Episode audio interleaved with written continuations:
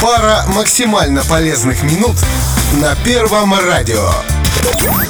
Ваши подчиненные на работе стали вялыми, безразличными и с трудом справляются со своими обязанностями? Что ж, скорее всего, речь идет о выгорании. Согласно исследованиям, от него страдают шестьдесят процентов работников.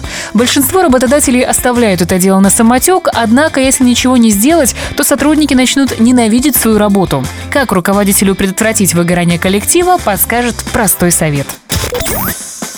Не надо думать, что все уляжется само собой. Вам необходимо взять на себя ответственность за моральное состояние подчиненных. Для начала начните практиковать встречи с глазу на глаз. И не одни только общие планерки. Дело в том, что личное общение помогает работнику по-настоящему раскрыться и рассказать о многих проблемах, связанных с его работой. В присутствии других коллег сделать это гораздо сложнее.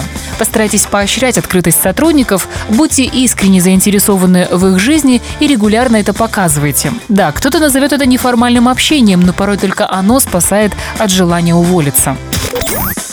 Ну и самое главное, вам пора начать воспринимать работников как людей, а не как винтики в вашем механизме. Всем им нужен отдых, и речь идет не только об отпуске.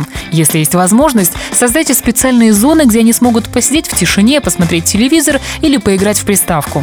Организуйте коллективные обеды с неформальными беседами и не скупитесь на проведение общих праздников, таких как новогодние корпоративы и восьмое марта. Покажите работникам, что вы понимаете их усталость и загруженность. Дайте им немного свободы, и с помощью этих простых советов вы предотвратите их выгорание. Простой совет. Каждый вторник и четверг в тринадцать двадцать на Первом радио.